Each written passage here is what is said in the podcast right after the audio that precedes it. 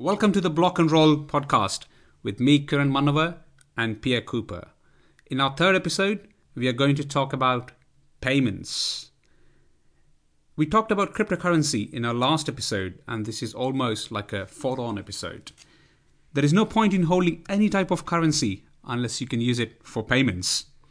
Yeah, I mean, not even death can stop paying you paying for things. After all, when you die, you still have to pay the ferryman, right? Indeed. You can hold a currency if you're in the hobby of collection. Yeah, a miser. That's what I would. that's how I would describe anybody who does that. Okay, on that note, let's, Let's roll. roll.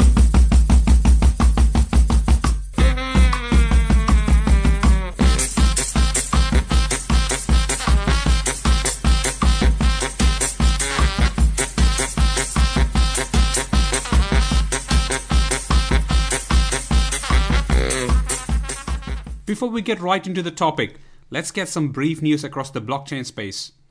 What have you got this week, Pierre? Yeah, so news from around the block, I'm going to call it this section.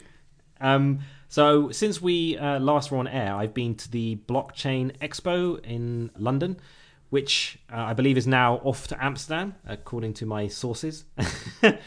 and for me, the key stories that come out of that uh, exhibition and the, and all the conversations I had with people around it was that it's the it's the collision between IoT, blockchain, AI uh, that's really driving this. So if we if I look at the startups that were, were that were exhibiting there and were talking about their projects, they're all um, seeing blockchain as part of a bigger solution. Um, so if I can explain a little bit, companies are sticking more and more data um, because they have IoT devices which have to generate data. And one of the things they're thinking about doing is putting this data on something like the blockchain uh, as a simple solution. So rather than having to store it in a central server, um, it's easy if you can put it onto the blockchain and then you can access it when it's needed. Um, the other thing I saw that was uh, really interesting was big ideas that were based around logistics. So there's a, there's a lot of talk about what can we use blockchain for, what's the best use for it. I saw some really good solutions around logistics, uh, ID, food security, uh, and if you if you dig down a little bit below the surface of the marketing, um, really it's all about transparency and irrefutable proof. Um, So, is are there any interesting uh, projects you've come across in the IoT and logistics space? Any special use case that you uh, you would like to share with the audience? Yeah, I mean, there was a company uh, that was using IoT and they were hardware devices, but they were putting it straight onto the blockchain. They were using two different flips basically to it. One was using it for security, one was using it as just basically a way to uh, put the data on there, make it easily accessible for people. Um, and the other one I saw that was really uh, interesting, I thought, was just about food. So, from my perspective, I was incredibly skeptical about the the use of blockchain for food. So, here, just to give you a kind of very high level picture of what the discussion is with blockchain for food, the idea is that let's say you're a farmer in somewhere like Africa and you're growing like cocoa beans or, or you're growing something that's going to be exported to uh, Europe or something like that. The, the standard way it's done now is middleman that does a, a lot of the he'll aggregate all the different farmers' foods together and then they'll, they'll ship it off to Europe and it'll be processed somewhere.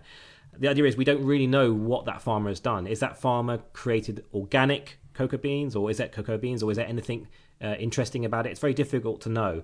And one of the arguments that were put forward, and I hear this all the time, is this kind of proof of um, proof of authenticity. Is it is it like a, is it is it something that's special? So how can you prove that your organic product has got organic beans in it or organic source material?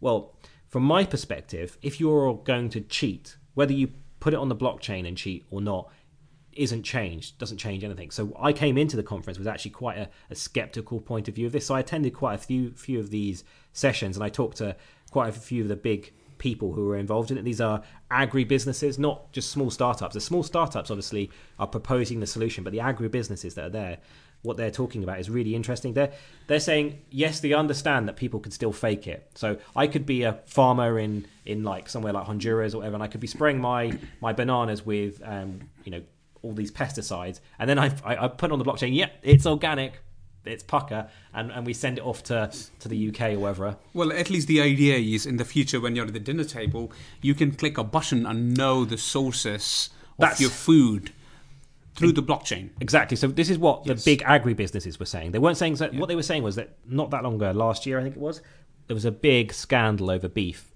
What was happening was that people were selling donkey meat as dead donkey meat as as beef basically and they were putting it into it was going into lots of different types of foods no one was really sure what it had been used for because they couldn't trace it so the, what the big agri businesses were saying were not so much that they wanted to um, prove that it was organic, although that would obviously be a, a, benefit as well. It was that it was a transparency. They could find out who the supplier was. So if there is another scandal, they know instantly have they been using that product. So if you think about like these big big companies like Nestle or or any of those type of companies, they have like 10 layers deep of like suppliers 10 maybe more 20 years who, who knows how many layers deep they have they know like the first two layers or three layers beyond that they're you know they have no idea who the the, the guy on the on the, on the in the field picking the picking the beans is um, yeah. So for them, their point of view, they can instantly tell have they been affected by any of these things. Yeah, yeah.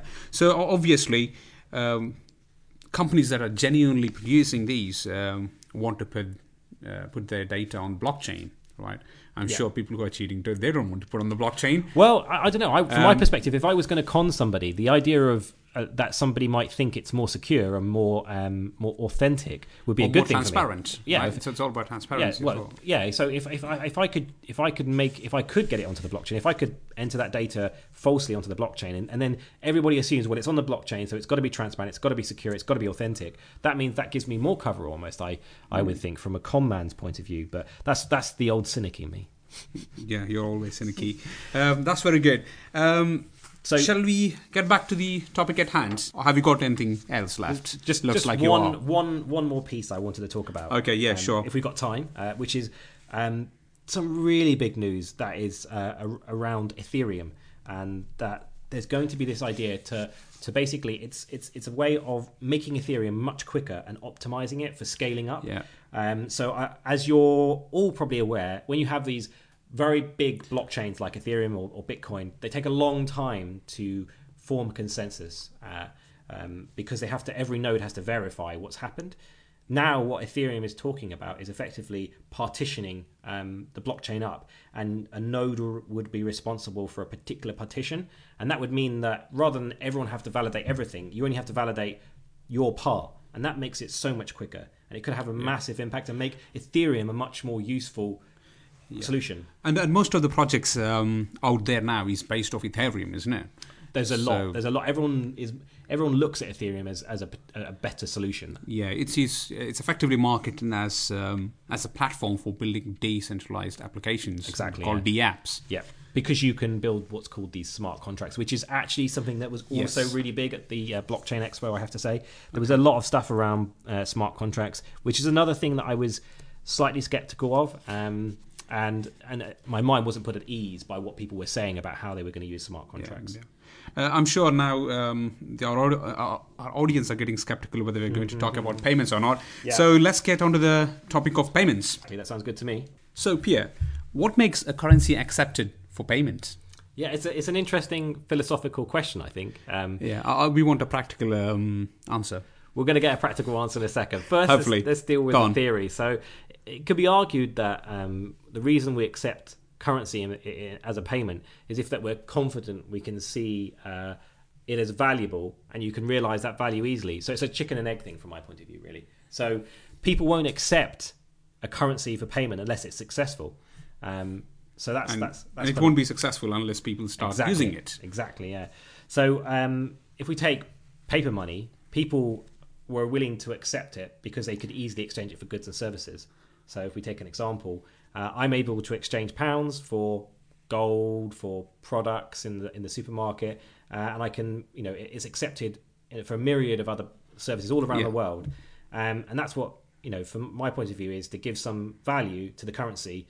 Um, we have to be able to say that people can pay for things and use things easily. So there's a there's a there's a kind of point around being able to move out of that currency easy as well. So I can move in from pounds to dollars to rupees to any currency around the world, and that's that's a kind of thing of liquidity within the currency. So the ability to be able to exchange yeah. it easily for other things, get out in, in and out yeah. of that currency very quickly. So it's, it's about acceptance. Is that, is that what your point is? Yeah, it's acceptance. Yeah, so but what makes it what makes it acceptable then is the property um, and the properties being liquid. Like well, one of them is liquid. So the other one is the fact that we can uh, obviously it's it's the fact that I will I can value it easily because I can I can say well this this product, this service, whatever it is, I can give it a value in that currency. So something like, you know, my example always is oil. Oil is always valued in dollars. It doesn't matter where you are in the world. People always index oil as in dollars.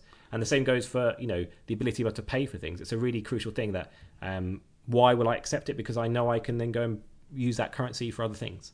Yeah, and also you know that it's actually you can use it in the future as well. If you're holding it, you're confident that you can give it to someone and someone will accept it as a payment. Exactly, yeah. So there's no risk if you hold on to it. You don't have to get rid of it straight away. I can hold dollars and I know tomorrow or the next day I'll be able yeah. to use them. So it's, it's about bringing that confidence or having that belief in the market or in the society to and that's, to use uh, that, that, that, that What you've just said, the belief part is that thing that's so difficult as well because it's such a mm. kind of human factor into it. Why do people believe? Why do they trust something?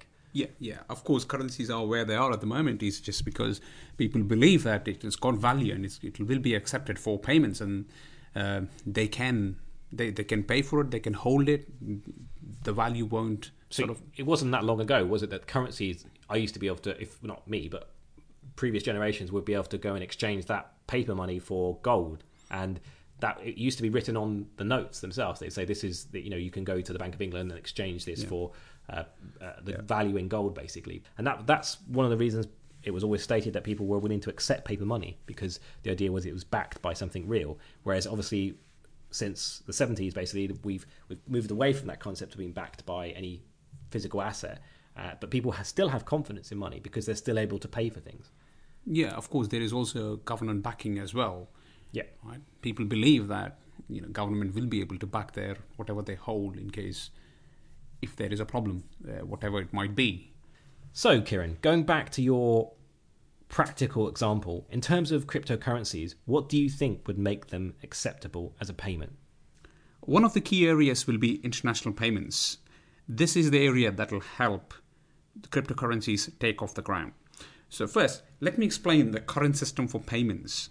The main system that's used for payments is called SWIFT. It is through this system money is converted between different currency pairs and transferred to different accounts internationally, which means I can transfer money from UK bank account to a bank account in US or in, in, in India. So I can transfer pounds and can get dollars or Indian rupees on the other end. And international payments take long time. As it stands at the moment, it can take a minimum of a day to three or four days. And the commissions by banks and the exchange rates makes it expensive as well. That's a long time, and that's like you know, it's one of those things where I guess it's like when you look at opportunities. If there's something that's like, you know, is is it could be speeded up if there's obviously fat on the bone effectively because they're taking huge commissions and and yes. transaction costs, and it sounds like that's ripe for a new technology to come in and pick yeah, it. Basically, it's, it's, it's a perfect place to, to be replaced by something that's more secure and very fast. Uh, and if you're making payments online, then you have providers such as PayPal, uh, and you can use your credit card, which are provided by Visa, Mastercard, American Express, etc. And they all take significant percentage from every transaction you make. It's quite a ropey system, isn't it, at the moment, as far as I understand how international payments work. Basically, it's all kind of glued together with um, Heath Robinson style Blu Tack and sellotape, effectively. Yeah, although it does seem to work yeah. from a business, from a from a commercial and a business standpoint um, as a consumers, we, we we are not much affected, but the yeah. businesses actually pay a lot of a lot of percentage, and effectively that percentage is actually passed on to the consumers. Yeah. So we don't we only see the retail price, but that retail price is included with the commissions that the retailers have to pay uh, for these credit card companies and banks. It always comes back to us paying. Uh, always, man. Whereas with cryptocurrencies, the payments can happen within minutes to anywhere in the world and you still have commissions to pay between but the idea is they will be minimal just to keep the network going so i mean that sounds what you're saying to me sounds absolutely reasonable i mean if if i was when i work i don't expect to then wait 3 days or something for urgent bills to be paid um, because my bank hasn't bothered to put the money in my account after I've been paid, I wouldn't expect to wait a long time. So why would anyone else in you know yeah. you're an employee if you work for another country, you know, work in another country, why would you expect that? Yeah, if your employer is in a different country or you're in a different country, mm. and if whenever your employee pay employer pays, you just want to be you, you want to get the money immediately in your bank account, like just just like how you're in the same country. Exactly, yeah. And if you if you were the reason presumably people are sending money back to their families overseas is because their families need it. So why would their families want to wait, you know, you know, a long period of time for the money to come through? I guess they need it maybe even more than we would need it here. Yeah, of course, yes. Okay, well that's really interesting. But say I actually wanted to get paid with cryptocurrencies, how does it actually work, Kieran? So to understand, um, we need to understand how the current system works, which is fairly simple. For example, you want to transfer some dollars or pounds uh, to your friend's account. So you just ask their bank account number or. I prefer it the other way around. I prefer it when they transfer it to my account. Uh, I, I, know that that's your preference, yeah. um, but mind you, you have to pay back, isn't it? Which you don't. Run away. so um, you put the bank account details uh, of the other person's bank account details uh, through your bank account. Um, mostly it's online these days. Um, you hit transfer, and the bank checks whether you have enough money to transfer, and then it will deduct the money from your account and put on the other person's account. So cryptocurrencies also work in a similar fashion on the high level in terms of how it's deducted and transferred. But behind the scenes, from a technical perspective, things are very different. And I think this is the kind of thing that people will want to understand in some detail because it's something that can make people quite nervous, isn't it, if they don't understand how it works? And it's something that is a barrier because there's because there's a technical yes. element to this. It can act as a barrier as well. Yeah, the well, the whole word crypto itself yeah. is um, it's not helpful. Uh, is, it? is a bit daunting. yes, and assigning that crypto word to currency, right? I'm sure. Um, yeah, it's it's um, it's a very daunting thing. Um, so let me explain to you um, how that works. If I have to transfer cryptocurrency to you, then I have to open an account with the cryptocurrency exchange. And this is this is really important. These are the key players in this whole thing. Yes, yes. So uh, you've got exchanges such as uh, Coinbase and Bittrex, etc. Uh, when you open an account with these exchanges, they will assign you a unique string of alphabets and numbers, which is your account address. That that's your account. Uh, and you pass on this address, this alphanumeric long string, to the person who want to transfer you uh, the cryptocurrency. At the moment, you'll have a different address for a different type. You have different addresses for different types of currencies and different types of exchanges. Mm-hmm. So if you're using Bitcoin on Coinbase, you have an address to transfer Bitcoin on Coinbase. If you're using Bittrex you have a different address for Bitcoin on there. So it's all very different. Mm-hmm. But at the end of the day, when when we say some of the, some of the terms we're using, at the end of the day, they they're nothing beyond saying there's a unique. Um, you have got a unique ID, basically, isn't it? So I mean, we yes. can use terms like alphanumeric, like you did, or we can use things like saying very long strings of um, letters and numbers, whatever. It's it's almost it doesn't really matter that. It's, it's that it's the same as you would have anyway. Everyone has to have a unique address effectively for you to get post delivered to your house. Otherwise, you know, your neighbour would end up with your post, which would be probably a good thing yeah. for me. But you know, all the bills go to my neighbour. Thanks, Derek. You can pay them. um, so um, at this point, the currency is stored in the exchange. So if you're using exchange, obviously. Uh, the exchange will get your money and they will store just like how the bank stores mm-hmm. your money uh, the exchanges store your money yeah. Um, there is a big risk of storing currencies uh, in an exchange uh, as they have become a target for hackers. It's because basically, uh, aren't we working against the whole ethos of cryptocurrencies? Because if you think about exchanges, we're creating we're creating central points again that are rely on trust, which is the whole point that cryptocurrencies were set up to get away from having central points. Decentralization was the key ethos, and now we're coming back to centralizing things. Um, I guess it's it's only in terms of um, I believe in terms of the storage.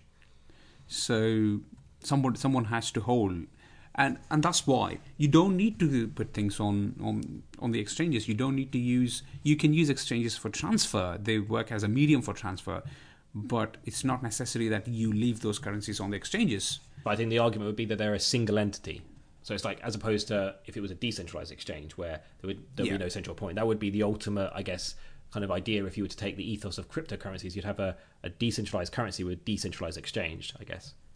Yeah you don't need to store uh, your currency on exchanges um, and that's where wallets um, that's why wallets exist. You hold a wallet and this is where you store your cryptocurrency. When you're paid through cryptocurrency you can take them off from an exchange and put them in your wallet. Mm-hmm. It is like someone transferred you money and you go to the bank and you withdraw your money and safely put it in your physical wallet. Yeah, yeah. Um, and you can chuck it under your mattress. Um, The- that's the what you do, I know. It's the equivalent of chucking it under the mattress, basically, isn't yeah, it? yes, yeah. Uh, there are a few types of wallets, um, such as a USB wallet, which is a USB stick Mm-hmm. that can store your cryptocurrency, uh, or a desktop or a mobile wallet, which is a desktop or a mobile application that can be installed, uh, or a web wallet. So it's like there's there's there's ones you can have online or ones you can have offline. So there's isn't there kind of a recommendation around this? Would we say? I mean, so I my understanding is that there's a kind of recommendation for offline, like holding things offline, basically to to ensure you don't get hacked. Basically, is the best way. Well, the best thing is actually um, write your cryptocurrencies on a paper and then store it uh, somewhere very secret that nobody can access. Um. However, we would recommend to you to have a USB stick, Yeah, that's the that's- offline. Exactly, the offline thing. I mean, that's that's the uh, obviously the best way to um, if you have a USB version of it.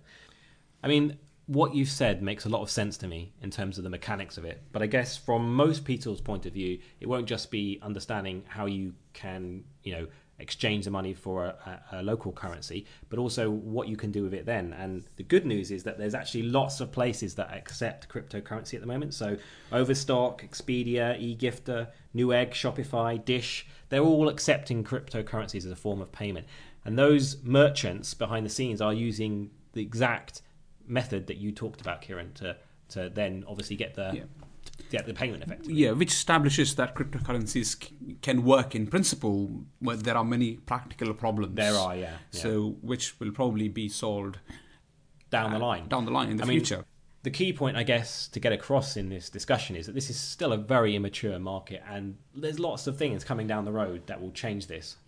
Yeah, at, the moment, the technology is being proven Mm-hmm. Yeah, that it can work, Mhm. but the practi- the practical side of things is something that that the that the industry is trying to figure out. Just like how mobile phones are invented as a as a technical aspect first, as a as a form of actually. I mean, GSM was rubbish. Anybody's. I mean, those those bricks people used to carry around. You see the pictures of them, but I know Yeah. we never had that. But I mean, you see Yeah. pictures of people carrying around these massive bricks, basically.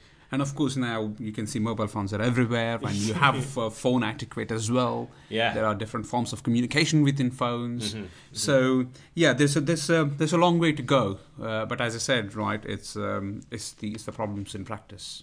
Yeah, I mean, I think I think from my point of view, though, one of the things that it, it is interesting, and this comes out of what we were talking about earlier, a bit about the expo, was that um, I was listening to a talk given by Deutsche Bank, and Deutsche Bank were basically saying, yeah, this is Bitcoin, those kind of currencies, they're a good first start, but they're no use to us basically because they just don't pass. Of course, the- banks don't like Yeah. uh, cryptocurrencies, isn't well, it? no, I well, wouldn't well, ex- they, expect they were, they were, but Deutsche Bank is um is like a, a- an investment bank as well. So they were they were really looking for other types of cryptocurrencies actually to get involved with that they could use because their clients are interested in it. They want to provide it as a form of investment potentially. Um, Yeah. So, but one of the things they were saying was that it's at, at the moment it's just not possible for them to do that because of the, the regulations around money laundering, the regulations that the government's put on them, basically, um, which actually might not be as um, Yeah. difficult as they think to, to abide by. But um, they're looking at stability in currencies and, and the future currencies that are coming out, like MIT have a couple of big currencies coming out, and you know other things like Yeah. that.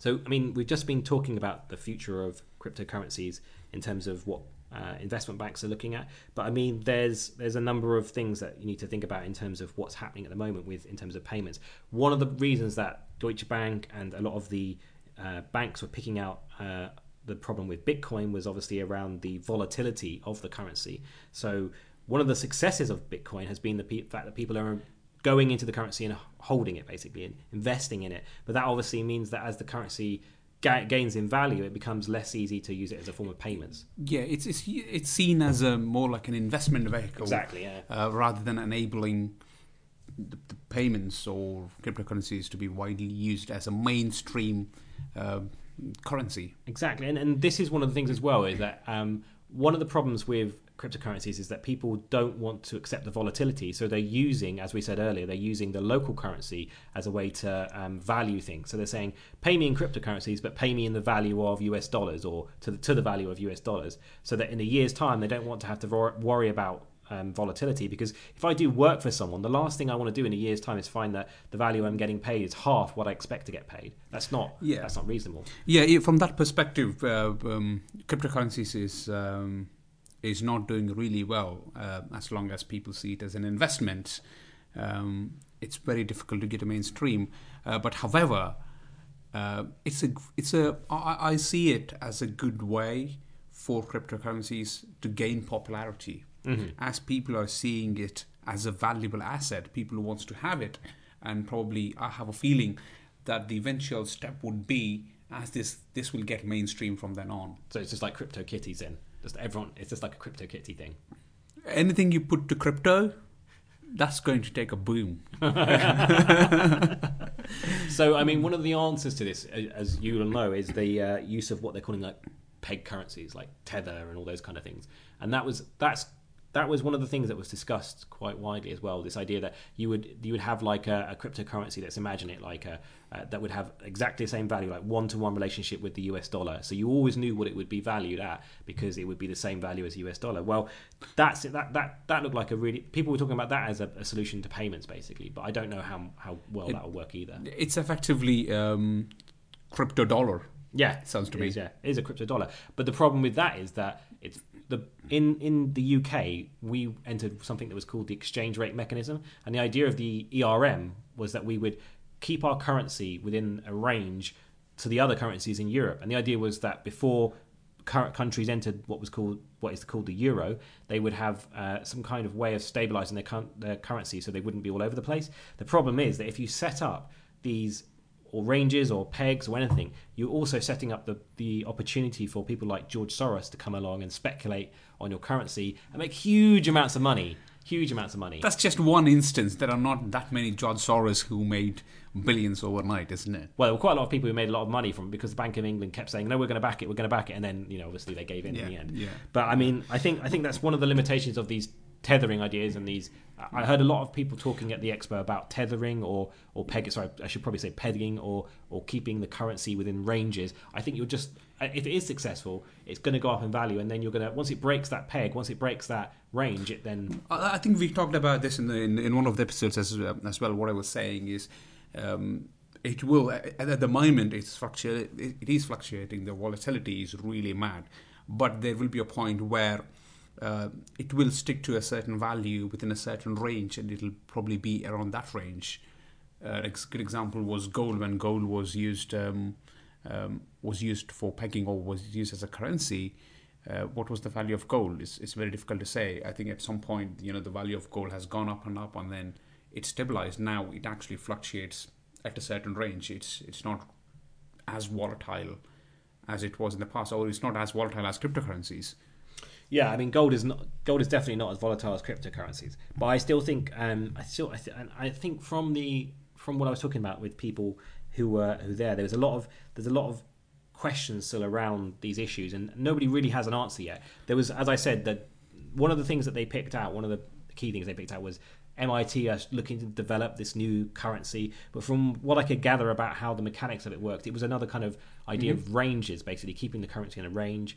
Um, Yeah. But we'll, we'll see what happens. I mean, the good news about this, as we'd said, is that this is in its infancy, and really we're going to see a lot of developments in the future. And the exciting part is what's coming rather than what is at the moment. I think. Yeah, as you can see, money, currency, they are they are very important things uh, for the societies uh, to develop, or for nations to develop.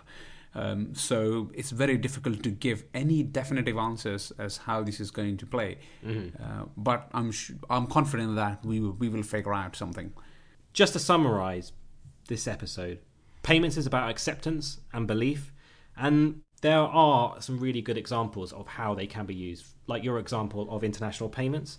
which can be faster and cheaper potentially. Yeah, and, but it's as we kind of emphasize, this is still the early days, and I think there's a lot more to come. You can be paid or pay using cryptocurrencies uh, through an exchange uh, by opening an account uh, with an exchange. You can store your cryptocurrencies in a wallet. Yeah, I mean, I think we've really kind of brought it together now. So thank you for that. Thank you for listening. We'd love to hear from you. You can contact us at our Twitter feed BC Podcast 2, which sounds like a cryptocurrency address. or our website, Theblockandroll.com. which sounds great. Please contact us if you'd like to be on the show or if you'd like to contribute something to the show. If Remember, you'd like to leave any comments. we will be uploading information to our website all the time, so that's that's always going to be there as well. So please check it out. And remember to keep, Keep it block and roll.